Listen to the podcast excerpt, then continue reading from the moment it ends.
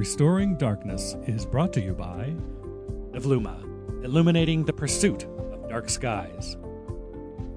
Welcome back to the Restoring Darkness podcast. And today it's my great honor to be joined by Hannah Dalgleish. She's a knowledge exchange professional working in the academic and place based policy engagement sphere. She has a PhD in astrophysics and has been involved in numerous projects related to astronomy for development, with a particular focus on dark skies and society, light pollution and policy, and science communication. That's interesting, science communication. Hmm. She helps to coordinate the International Astronomical Youth Camp and is a former trustee of the Royal Astronomical Society. For social media, she's on LinkedIn, Twitter, Blue Sky, and has a website. It's hannahsdalgleish.com. Um, and then the rest of her stuff, go to restoringdarkness.com and we'll have links to all that stuff on there on the page. But while you're there, why not consider donating to the Lighting in Darkness Foundation? We do education, we help people with lighting ordinance battles, um, and we're trying to convince the lighting industry to embrace the darkness restoration and night preservation movement. So go to restoringdarkness.com and you can click the donate. Why not become a monthly donor? Um, really, everybody has their way of giving back, and sometimes it's just with cash, and we're okay with that. So hopefully, you are too, all you listeners out there. Also, if you want to give directly to a, uh, a campaign, you can help out the good folks in Wasatch Back County. That's right, in Utah. They're in the midst of a massive lighting ordinance battle there. And so you can click Darkness Campaigns and donate directly to their campaign. So go to restoringdarkness.com. Welcome to the podcast, Hannah. Oh, thank you very much. Thank you for having me. I want to ask you right off the bat just a, just a couple of things. Um, what is place-based policy? What is that? Good question. So I don't know if it's happening internationally, but definitely in the UK, there's a big um, movement towards place-based impact, place-based research, and I think what's been happening a lot in the past is that we've kind of been looking at national networks and national projects um, or international projects. And what we found is that, that that doesn't really work for people in more local contexts. Mm. So that it's a lot better to find solutions and to work people on with people on smaller scales, whether that's um, a particular city or or a region. Um, and so, for example, you know, Scotland gets to make some of its own decisions rather than um, having to do everything that England or London does. And that works better for Scotland because they have different issues and different challenges to deal with. So, this kind of place based angle is more at, for me, uh, is more in the context of Southampton and other cities nearby and looking at this region called the Central South and trying to address local challenges here using kind of evidence and research to inform that. Hmm.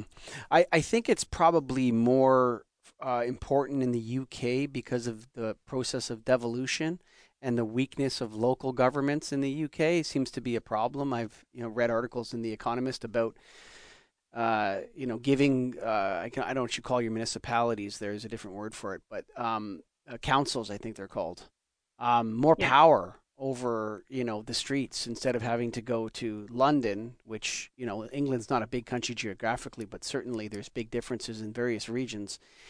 And so I think it's probably more of an acute issue in the UK than it, it is in, in Canada, although I think that, you know, for example, water policy is probably better handled locally in many respects, um, and then with your local partners on the Great Lakes or whatever. There's a lot of different things. That's interesting that it's called place based. Huh.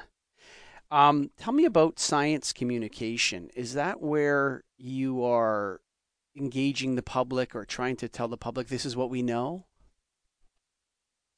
Yeah, science communication I was doing a lot of during my PhD um, mm-hmm. while I was doing astrophysics.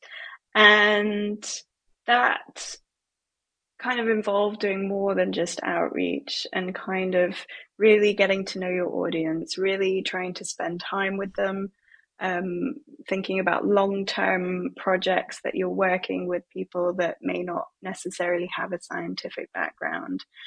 And kind of understanding the science behind science communication is really important as well. Who are your mm. demographics? Who are um, what are their backgrounds? How are you making it accessible depending on their needs and limitations? And so it's kind of, it can also be a two way exchange of knowledge and, and science and sharing so that I'm getting just as much out of it as the people that I'm working with. So, I mean, one really good example of that is the astronomy camp that you mentioned in the bio. Mm. and mm. um, that kind of involves that's a three week summer camp where kids come from well young people 16 to 25 come together from all over the world and you work together to to do projects from the ground up and it's not it's not teaching and it's not outreach because you're really working with them one on one and you're really working from the from the ground up and doing a lot of skills and exploration and and more in depth kind of projects, if that makes sense. Hmm. You, you mentioned the two way communication piece, and I was um, I can't remember where I heard this, but it it kind of blew my mind. This one researcher was talking about how one plus one used to equal one until she was talking to a crowd of of I don't know what it where it was, but then one kid stood up and said, I have two pieces of chewing gum. One plus one equals one because now I have one. And took the two pieces and put them together and put them in his in his mouth or whatever and started chewing. This is one piece of chewing gum now. And I thought that was super interesting the way that the the child was able to communicate, you know, a different way of looking at the world. And I think it's important that it be two way.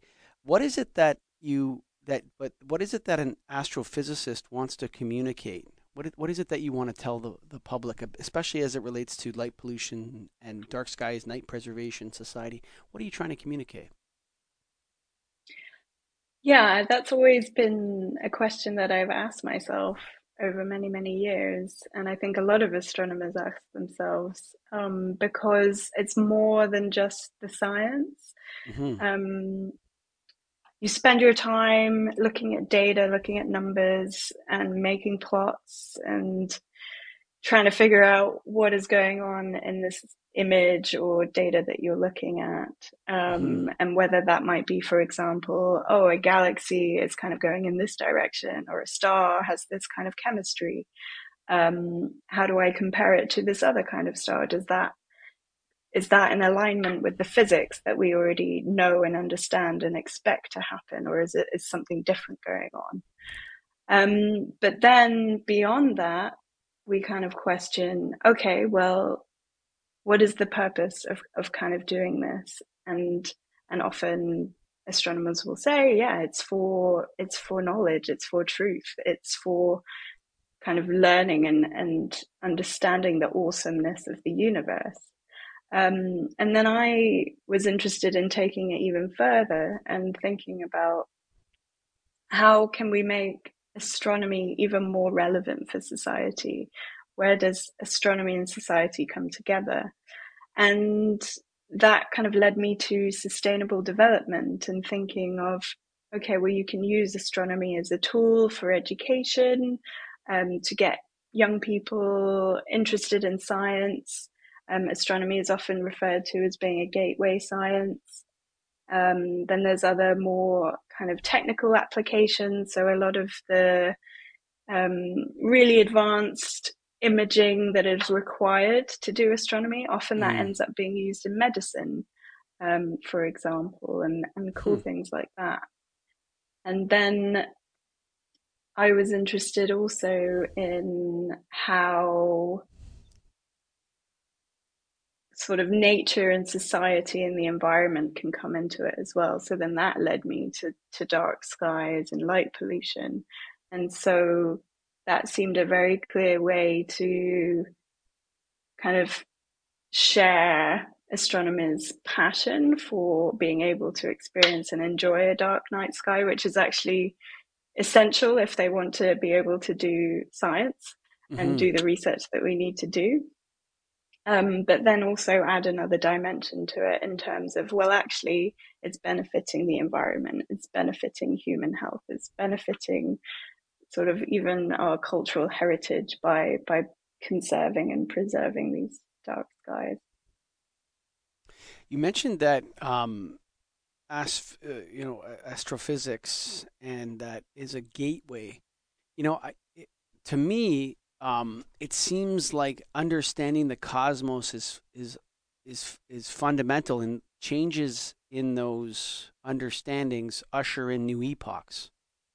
So when I don't know if it was Copernicus or Galileo said, you know, the sun is at the center of the universe, not the earth and they you know you can put yourself in you know in the in the Rome in whatever the 1500s and sit down pope I got to tell you something here right we actually go around the sun no I see the sun going around the earth every day you know what about the moon no the moon goes around the earth though like you could see how conceptually how difficult this would be to land right um, and I spoke to another scientist and and she explained that they figured it out because the math didn't work until the earth revolved around the sun. Once they had the earth revolving around the sun, then all of a sudden the celestial patterns made a lot more sense to them. And this ushered in the scientific revolution. You know, this understanding, um, it was it was an epoch. It shifted our entire consciousness. So I, I do think that uh, uh you know, but do people really have access to this information, and how can we get more access to it, Hannah? You mean the general public? Yes.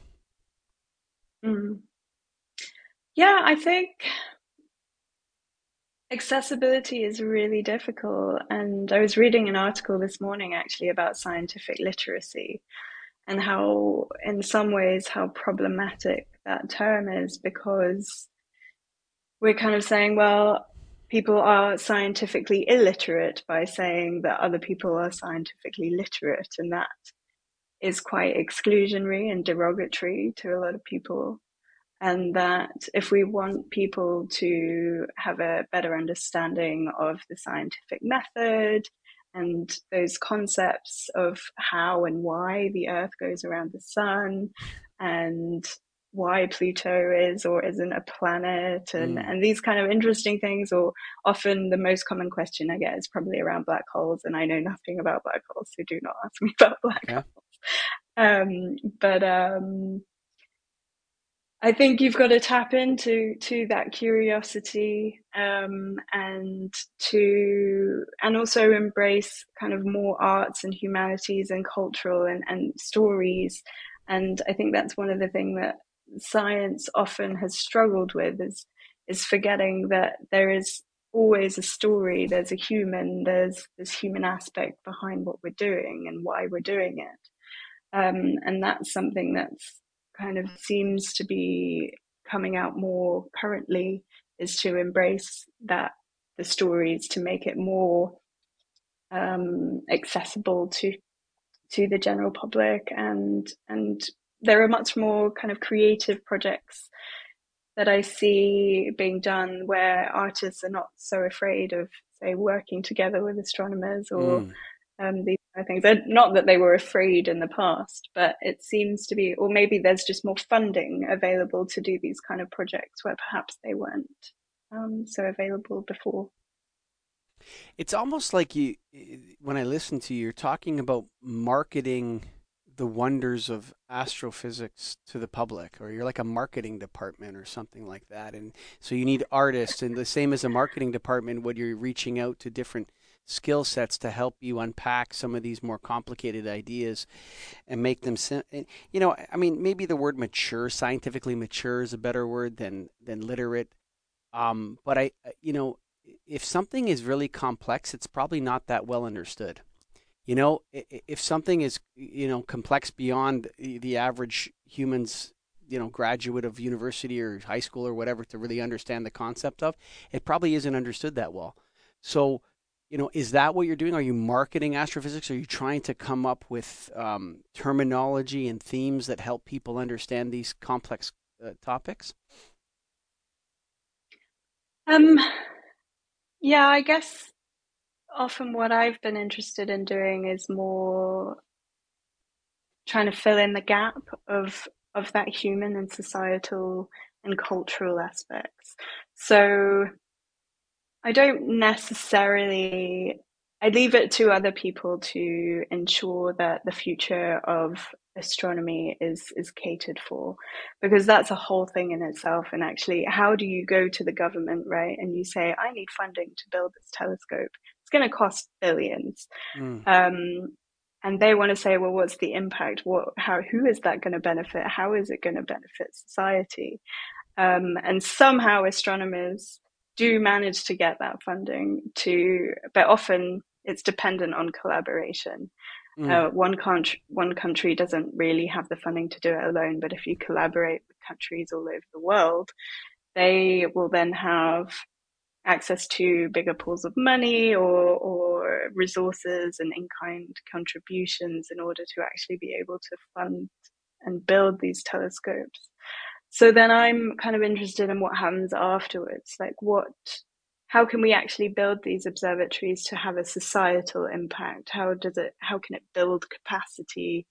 It, so that's something that was especially um, that I was focusing on in Africa and Namibia. I spent some time there, and um, so, for example, you could build a telescope in the global south using money from the global north, and you could ship people from the global north to go and operate this telescope. And they would send all the data back to them and it wouldn't really benefit people in in Africa, for example, whatsoever, because um, but whereas on the other hand, you could do it differently. You could say, okay, I'm gonna, we're gonna build an observatory in the global south. And the reason why this happens is because that's where the dark skies are. We've kind of now polluted the skies uh, completely, almost completely in the global north. So there's not really good access to, to dark skies.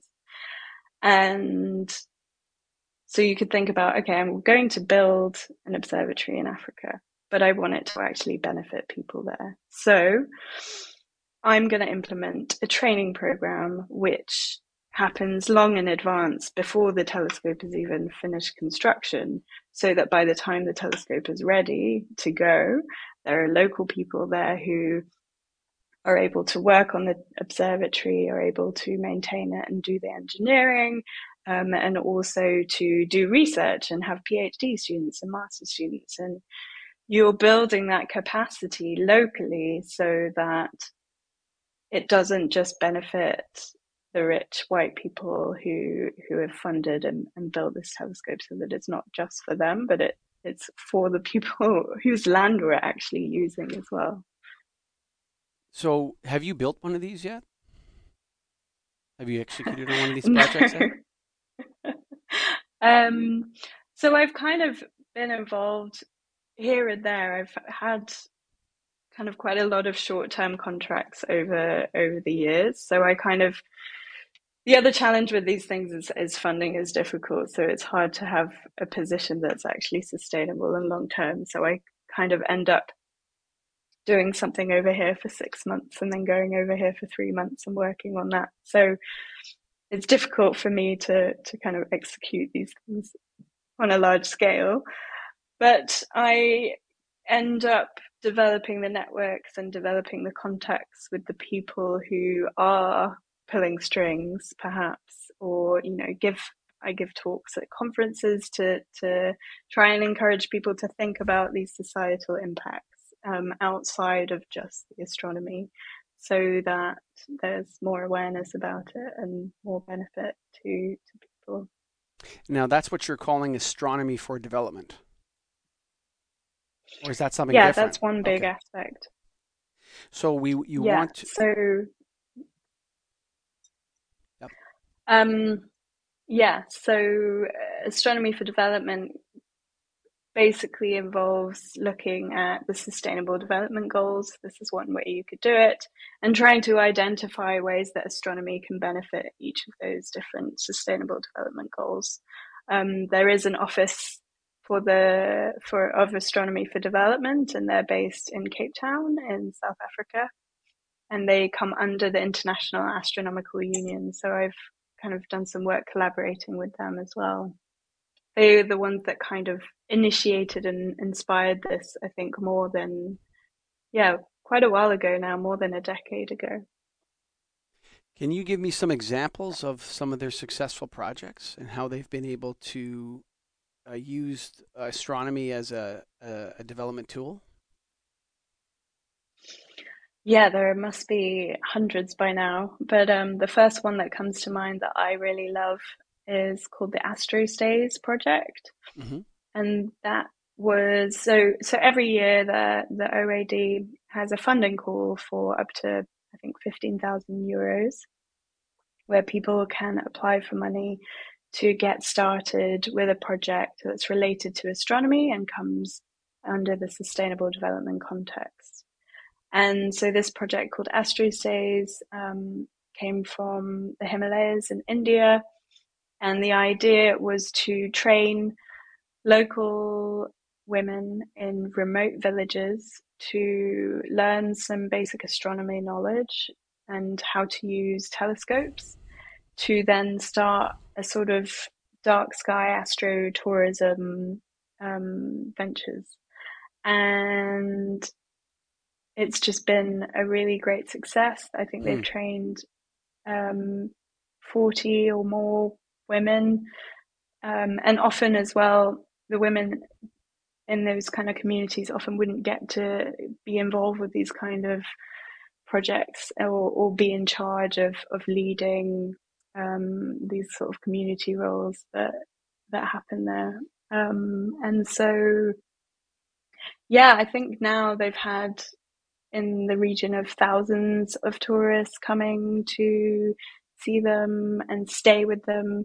And often they're put up in, in people's homes, and often they are kind of given a whole experience is not just the astronomy there's also gastronomy involved so having some local food and and things like that so and and then of course the cultural maybe also indigenous stories that are local to the region um, but what's what I love about these stories and projects is that it's about giving the ownership and, and enabling the community to do these things. It's not about coming in as an outsider which often happens. Um, and I'll do a project for a weekend and organize in a, some astronomy tourism event, and then I leave, and then that knowledge is gone, right? So, how mm. do you actually start from the ground up to to give the ownership over to local people?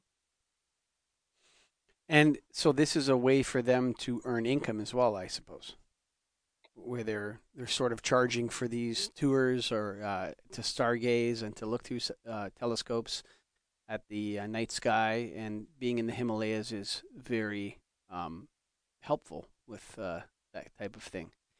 That's that's um, and when you have you encountered some of these folks in these areas? Have you have you been involved in any of uh, these projects that are in you know some some areas like this? And if yes, how do they feel about night preservation and, and darkness restoration in these communities?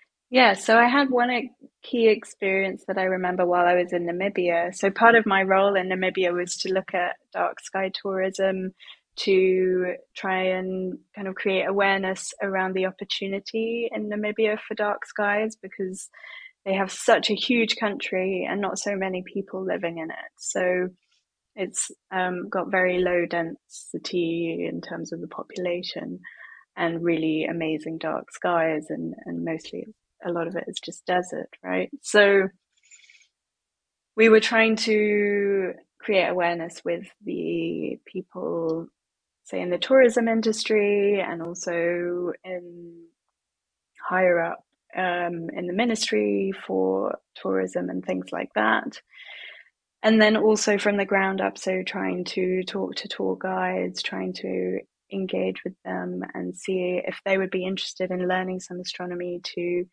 then enable them to run their own sort of tourism endeavors in relation to astronomy. Because actually, I was surprised when I sort of traveled a bit as a tourist myself in Namibia. They were not really, they were not taking advantage of nighttime tourism activities. There were hmm. often only activities during the day. Um, and it seemed, and, and a lot of these really remote um, lodges that I stayed in, they actually had quite a lot of lighting. So it also seemed like a massive um, opportunity lost by by lighting up these beautiful remote areas. So one of the things we did was to try and develop um, an astronomy course, astronomy and astrotourism course for which was kind of aimed at tour guides in Namibia, but we delivered it online because it was during the pandemic. And so we had people coming from all over the world participating in this course. And yeah, it, it kind of included all sorts of different things. It included some of the astronomy facts and, and interesting figures and things, but then also the the kind of the telescopes in South Africa and Namibia and the impact that they've had um, and the benefits to the local people and then also some stuff around light pollution and the harms of light pollution on the environment and those aspects as well.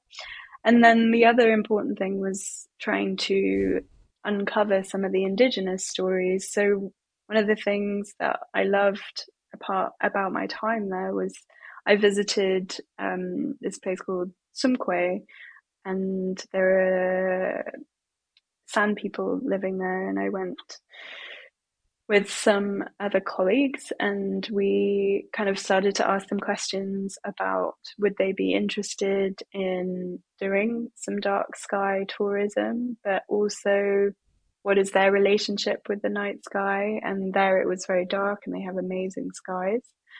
Um, and whether or not they know and remember stories. And so what was really a big surprise was to learn that only one person in their entire community of, I don't know, I think around 2,000 people, only one person had remembered any of the stories around the stars in their tradition. And so that was a shock and was also very sad because obviously when this person goes, then is that knowledge going to be completely lost altogether? And also just thinking about the thousands of other indigenous communities which may be in a similar similar situation and also losing these stories that we have about the night sky and the stars um, which is really quite tragic so i see tourism as a as an opportunity and as a way to actually help try and preserve these stories as well as being benefits for for the economy and things like that. Hmm.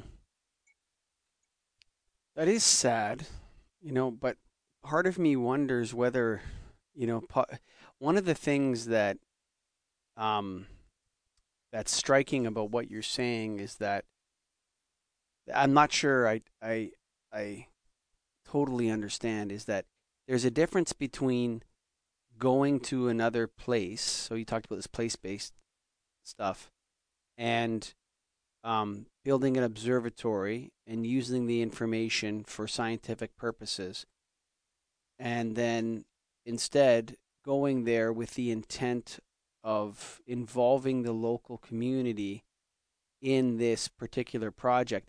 But in a way, it almost strikes me as that those two things are very similar, you know, how do you how do we know that our interventions just aren't always bad? You you understand what I'm saying? Like there's there's an intervening they're, bo- they're both interventions. That's what I'm saying. You know what I mean? And you're sad that this community yeah. has lost their stories or whatever, but maybe you should find your own stories in Britain. I don't you know what I'm saying? Like I'm playing devil's advocate to your argument because I actually think it's great. But is there an element of uh, where we just need to stop intervening in other people's affairs? Like is there something there that we, maybe we should you know, um, maybe we should, you know, be guests rather than you know, hey, we got a great idea. Here's a telescope. Here's this. Here's let me train you on this. And maybe those people are volunteering, but there's an interventionist, there's an interventionism to this that after what all of you've said, I'm not sure I'm comfortable with totally. You, do, do you understand what I'm getting at? No, yeah, thank you. Thank you for saying that because that's something I question myself every day, you know, especially as as this white British person coming to Namibia and saying, "Oh, look, I have all this knowledge and I'm going to do all these things." Um, but I felt that it should be them leading and not me, right? So I think, yeah, I think it's always always difficult. I even I wrote a blog about this a while ago, um, like the privilege of being an astronomer and the conflict that I had of my role there in Namibia, and and that I felt, yeah, like it perhaps wasn't my place to be doing what I was doing, but at the same time, um, it was a great privilege to be able to to do the things that I did and learn from all these incredible people. So, yeah, I think it comes down to trying to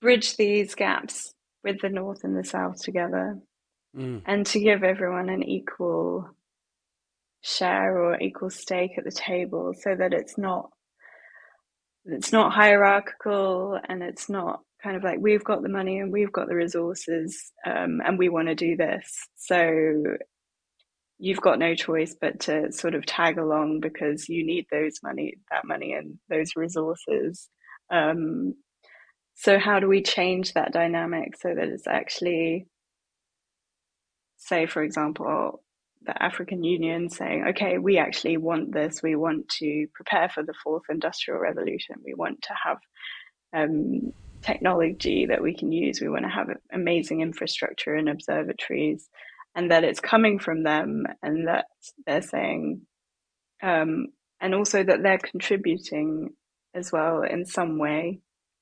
Because another thing that I found from doing some research on this is that projects are much more successful if everyone sort of buys into them and sure. it's not um, the other way around. And so yeah, that was kind of, I guess, the conclusion that I came to. And and what I do love is that the Office of Astronomy for Development, the OAD, they are based in Cape Town. They are driven by a lot of them by sort of South Africans and local people. So it isn't something that is coming from the global north and, and sort of separate or, or hierarchical.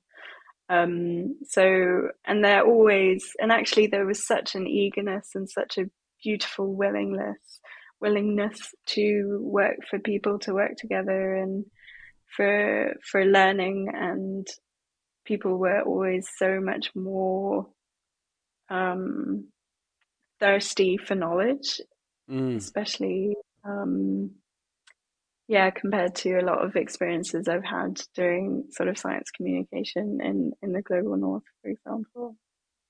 You know, so I, I would say that, you know, and again, um, I look at these, like I, what I see when I look at the world, and I love what you're doing, by the way. I think it's fantastic. And obviously, I'm a night preservation advocate. But we've had other people on the show where it's, it's difficult for us to tell people they shouldn't have light pollution when, when we're totally light polluted. Um, you know, and and you know, not to say that they're less sophisticated than we are, or whatever, or that I know more than other people or anything like that. But I, you know, I, I have done a lot of podcasts on lighting and on light pollution, and I know it's bad, and I know we can fix it. Um, but you know, there's an element to these interventions that I see around the world where I'm never comfortable. I don't care if it's, you know, Mali in Africa with the French and the uranium or Ukraine war. Whenever I get this information about interventions or we're building a railroad or whatever they're doing um, in these countries, I'm always suspicious of the spin. You know what I'm saying? I'm, I'm, I'm, uh, you know, oh, you know, go Ukraine or, you know, whatever, or Putin's an evil maniacal and all this kind of messaging that you receive about this intervention, you know, I'm not so sure that, you know, that, that, that it's unsullied information. You know, there's oftentimes, you know, we're doing this for this reason or that. And it's, I, I love the fact that you're, you're, you're questioning it all the time. Whereas I don't think there's enough questioning of the inter- interventions. And sometimes you're not even allowed to question it.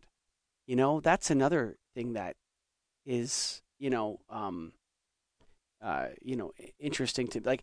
And, you know, I know this is a very controversial issue, but maybe the Ukrainians and the Russians have something they need to work out that we don't need to be involved in. You, you understand what I, like maybe the people in Namibia or Ethiopia or these other places, maybe they don't need us, you know, um, regardless of how much we know about whatever. it usually ends up that, hey, there's a lot of cobalt in your country. Um, do you want to help us dig it up? Sure. You know, hey, and Yeah, it's going to be yeah. sustainable, and we're going to make phones and electric cars with it. Or it never seems, and and not that I'm, I just I agree with your hesitancy and your humility with regard to this because I don't see a lot of it whenever it comes to any intervention. I see like it's like a marketing program of how to convince everyone of this that this is good. Co- cobalt in the Congo is good. You know, um, lithium mines in Chile are good. You know, and it's like don't question it. You're not allowed to say anything about it. Don't ask any questions about. Starlink satellites are good. yes yes you know what you know what i'm saying Mhm. and I, i'm i'm very concerned when someone says that you can't you can't question that why can't i know more about it or what Yeah. what's yeah so i, I think one you. of the great things about astronomy is, and often with astronomers, is that it's quite hard to have a political agenda Mm, because there's not really an economic benefit in a huge amount to, to doing astronomy, to building observatories and putting them in space.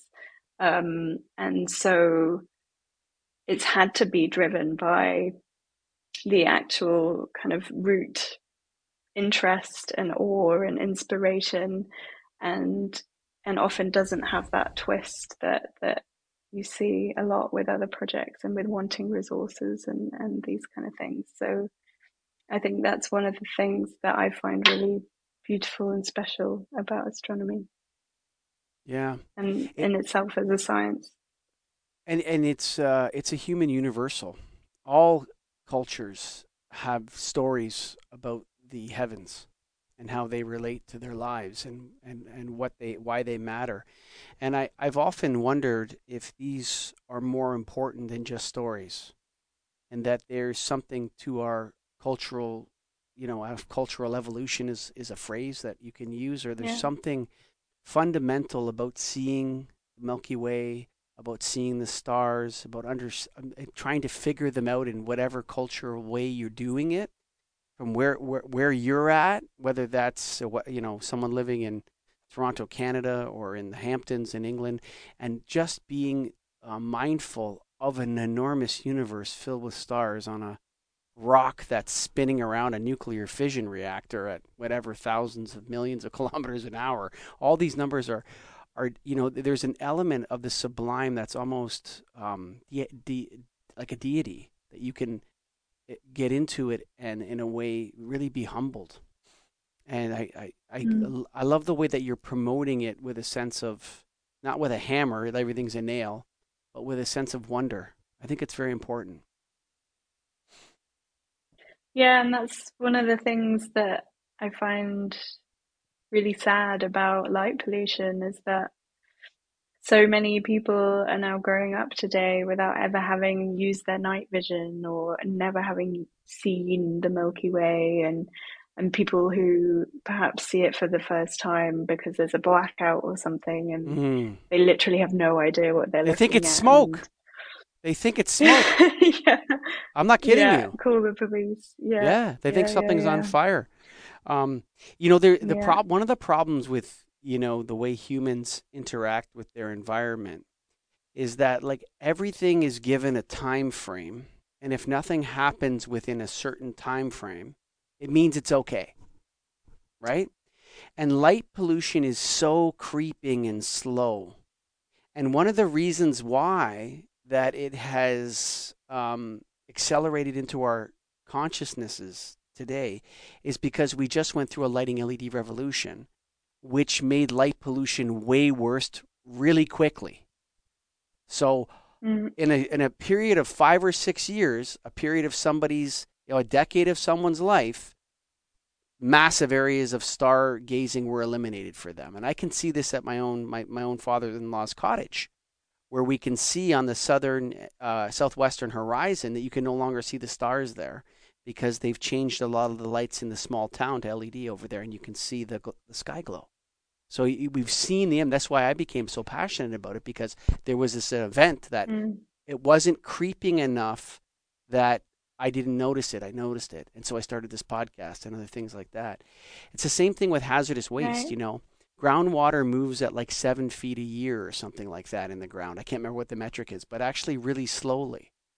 Right. So if you have a, you know, there's a dump near where my house is, where there was a toxic waste dump, and what's going on up there? Like, is it like is the waste creeping through the water we we we can't uh, we can't work outside of a certain time frame sometimes and these things catch up with us light pollution is one of those things that has just grown immensely um, since the 1950s and now we have two generations of people that probably have never seen the milky way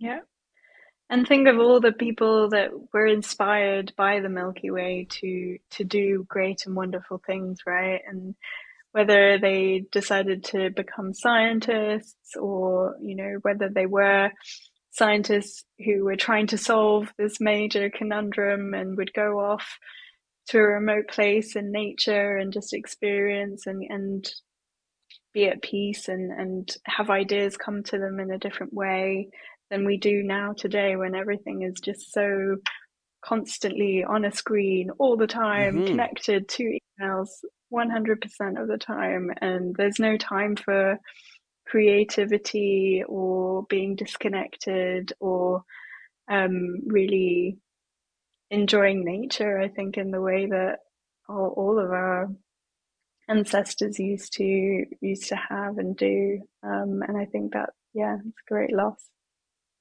yeah, there's a, it's almost like there's the, the tranquility has been robbed from us in some way by, I mean, um, Marshall McLuhan says, you know, first we shape technology, then technology shapes us.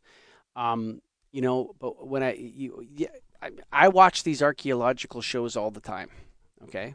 Like on Netflix or whatever, something about, you know, I remember watching one recently. I, you know, I don't absorb much of it. It's entertainment. But I remember watching this one um, in Malta. These they had or Malta or is it Corsica, or one of the islands in the Mediterranean, this culture had built all these different structures and they couldn't figure out why they kept building this one temple. And then it came out that they're aligning with a star that wobbles a little bit.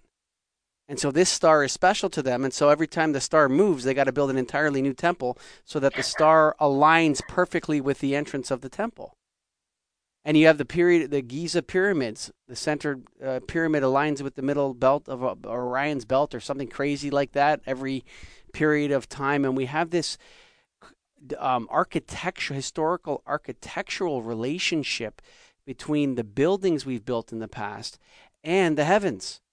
And people are saying that this, our, our ancestors are screaming at us through archaeology that this, the stars are so important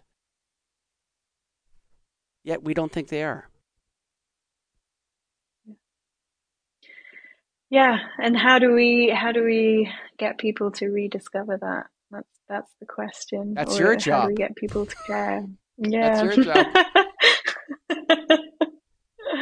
ah. Yeah, I took some people on a night walk um, a couple of weekends ago, and yeah, just asked them the question. You know, when was the last time you were properly in a place in complete darkness without any lights.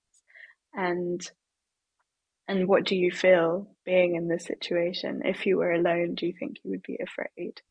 And just getting people to think about it because i think that's the main thing is that nobody thinks about the night or their experience in the night. They just think about trying to get from a to b as quickly as possible um, because that's what we do now. Um, and and I think as well a lot of the current thinking around you know health and well-being and conservation and rewilding and Earth Day and all of these now immense things telling us that nature is good for us and mm. whatever that is all from a day centric point of view. And I don't see nighttime natural darkness. I don't see that mentioned or included in any of these programs anywhere. You know, like forest bathing is another example. So, how do we get those, you know, organizations and and researchers and all sorts of um, and even governmental bodies and environmental agencies to to think and include half of our lives, you know, half of the years, mm. half of the Earth's time in the year is in darkness. So, but we just forget that that it exists or it's important. Well, I think you know, I think I might be able to answer that. Maybe, maybe not. So great. uh, hu- humans are, and he's going to throw a pencil at me because I've said this so many times on the show. But and here he's going to the. Humans are not a nocturnal species, right? Like oftentimes we don't look at ourselves zoologically right? Like we're a, a diurnal species, right? So everything naturally for us is about blotting out darkness so we can continue to see as if it was daytime. But in that um, is a fallacy that darkness is not equal to light. Like that's why it's the Lighting and Darkness Foundation. It's not the Lighting Foundation. You know, we need to change the industry, the lighting industry, from the the, the lighting is the asset we're providing. The lighting and darkness is the assets that we we provide for people, right? And that darkness mm. is is as important, is equal, is of equal importance to the electric light we're providing people. And and so this idea, like for example, um, there's a let me I'd love your thoughts on this actually. This is an interesting because you're gonna you're gonna give me a different angle on it, I'm sure. Um, the lighting industry is obsessed with the ability of electric light to create positive health impacts. Okay? So now there is evidence that, you know, using infrared can help cure things and you know there is some seasonal effective information and there is some there is some research on circadian rhythms and all this kind of thing, right? Um, and so there's this quest to find the healthy light bulb. But what I've discovered in many hundreds of lighting episodes on the Get a Grip on Lighting podcast and this show and other shows where I, where I host and talk to people, what I found is that we're starting from the wrong premise. Every type of lighting should be evaluated not for any health benefits it might create, but for the harms it's going to create, that it will create yeah, you, you understand what I'm saying? Like we're evaluating it based on assuming it's always good. And then what more good does it do? Can we improve productivity? If we shine people with all this lux, will it make them more productive? And so these researchers find the answers they're looking for. But embedded in all of that is a lot of damage. There's a lot of things that lighting does that pollutes, that causes trouble for animals, causes wrecks people's circadian rhythm, um, you know, all these other things why is it that the default from the lighting industry, and, and you're a scientist, so is is it because we're axiomatically and have a presupposition that light electric light is always good? And we need to change that to it's benign and we need to observe it uh, for its pros and cons. It's almost like light is always good, more light equals more safety, and it's not pollution. Light pollution is just a metaphor. It's not really actually pollution. But we need to t- change that to assume that any light is a form of pollution, just like using electricity generates carbon emissions or whatever, what have you, right? How can we we need to change that focus to be more balanced? Would you agree with that? And and why is that? And can you answer that question? Um, it's a big question. Yeah, the thing that comes to my mind is that we need to be looking more at darkness therapy, right? We need mm. to be making darkness more positive and looking at the benefits of darkness rather than saying, um, rather than just talking about light as a positive or a negative um, thing that we use, but that focus on that darkness as well. And I think looking at examples, um, I recently wrote an article for the Bishara magazine, which was about kind of the spirituality around the night and darkness. And that was really interesting to to look at and do research on because I hadn't come across this before in mm. the sort of dark sky world. And there are many traditions throughout time that really embrace darkness as a really kind of wholesome and holistic process of their spiritual journey. So, for example, there are people that go on dark retreats where essentially you just sit in darkness for a number of hours or days or even weeks if you're incredibly experienced. Um, and that's a way for them to come become closer to themselves or closer to their god or or whatever um, and i've heard and come across in other traditions as well. There's um, kind of in sufism they find that the night is a very sacred and special time and it and it offers closeness again to ourselves and to the universe and so on. And so I think that is perhaps one way that we can start to, because I think in the more traditional, say, Christianity or whatever, that's often been more about light over dark and we must conquer darkness and darkness. Yeah, Christ is the light of the world. Yeah, yeah. So I think actually that uh, stereotype or cultural kind of implications has resulted into where we are today in terms of oh we now have the technology to have light all the time and this mm-hmm. must be a good thing because i've been brought, brought up in a society that believes that light is savior for all of humankind um, so maybe like if there ever if there was a metaphor that's a metaphor okay it's a religious metaphor mm. to say you know it Possibly. doesn't mean that we should electrically light our entire self until we no longer can see the heavens themselves, right? I mean, uh, I'll, I'll, give you an example. What's happening in Wasatch Back is there's a religious community there that wants to build a temple, okay, and uplight it because they believe that the temple is the place where God and the and and earth and the heavens connect. Except they want to blot out the heavens with their uplight.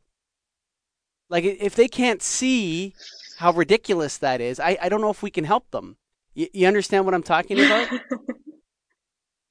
like I don't yeah. care if it's a mosque. I'm a Catholic. I don't care if it's a mosque, a Catholic church, whatever it is. It's like that's ridiculous to say that. That is so ridiculous. Mm-hmm. You have to be able to see how ridiculous that is, don't you? Like that's really crazy. Mm-hmm. Mm-hmm. So, but I mean, there's a there's this there the, the, what I what I've I've often advocated for in this show and within the Lighting and Darkness Foundation is that darkness has to be brought to the table as an equal partner in everything yeah. we do.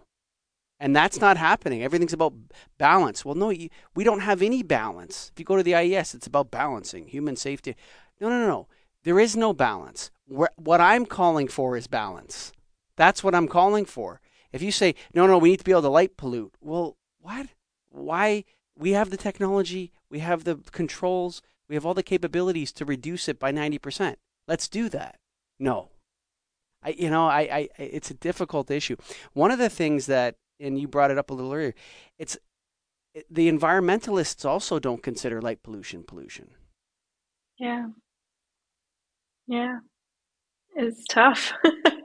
if you don't have them on board, then how can we get anyone else on board? yes. Yeah. And I mean, nothing would contribute to climate change as a mitigation better than uh, restoring darkness to the world and, and implementing all this energy efficient equipment with cutoff and lower light levels mm-hmm. and all that would be a fantastic mitigation. Mm-hmm. I feel like I could talk to yeah. you forever, Hannah. Such a low hanging fruit as well. Yeah. For sure. And it seems ridiculous to not go for it. Yeah. Do you have any um, final thoughts? We've gone for 53 minutes if you can believe it. yeah, no, it's been fun. Um, mm. And I, yeah, it's always it's a pleasure to be able to discuss with other people who especially know a lot about light pollution and dark skies, but be able to think more about yeah those cultural aspects and mm. and where where do we go from here? I guess is what I'm curious about, and because in my actual job right now, I don't really get to do much stuff on light pollution or dark skies anymore. Mm. Um, so I try and squeeze it in wherever I can. Um, but you know, we have all these great organizations, especially, for example, the IDA, International Dark Sky Association. Oh, they're now Dark Sky, aren't they? Mm. Uh, no longer IDA. Um, and we have, you know, all these chapters in different countries all over. But there's still, there's not really any policies. There's not really any awareness. There's not most of the general public that I talk to will not really know anything about light pollution or have ever considered it or thought about it. People are using lighting more and more and to light up their gardens and um, so something has to change and it has to happen very soon and I don't know we need to I guess there needs to be something huge some really big event or really big awareness driven um, project so that it's on the minds of the general public and of our politicians and policymakers because it's kind of stuck in a in a cycle in terms of well policymakers don't want to do anything about it because the general public aren't asking for it and they're not aware of it but they're also not aware of it because um, policymakers and politicians aren't talking about it. So I'm kind of curious about and don't have the answers to where the point is where this can change. Um, and perhaps from history, there are useful examples. I was looking a little bit into air pollution and the story around, especially in um, Manchester, with local groups trying to say, this pollution is really bad. You know, we're dying. We can't breathe. We can't see. Um, but even the progress there was very, very slow. Um, and yeah, I'm mostly just rambling, but um, yeah, I would love to for people to maybe try and think about what the answer is to that. Like, how do we actually shift this situation into becoming something where everyone does know about it, everyone is talking about it, people want to go and experience and see the stars and see the Milky Way um, and shift this perspective radically, which we, we need to do. So I'm going to answer Hannah's questions for you, folks, all of you listening out there. The lighting industry needs to get on board with this. And guess what, lighting industry? Guess what?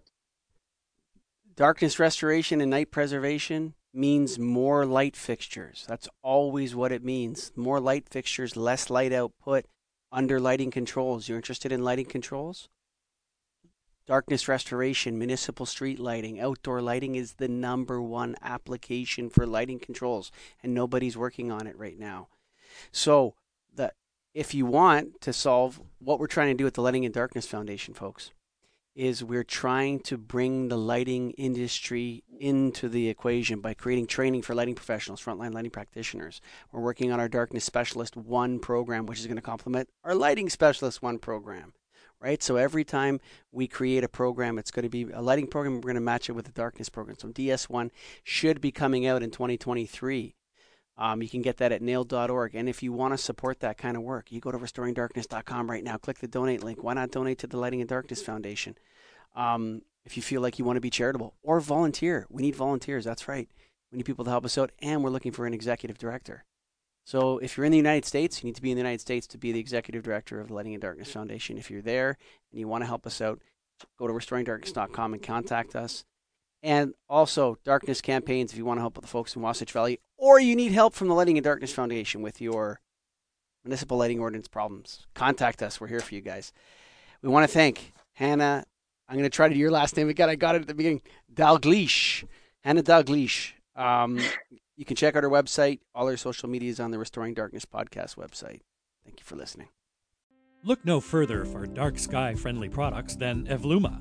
Since its first product launch, Evluma has carried one or more International Dark Sky Association certified models. If your customer cares about light pollution, suggest the OmniMax with shielding or the Area Max with full cutoff to reduce uplight and glare. Evluma, illuminating the pursuit of darkness.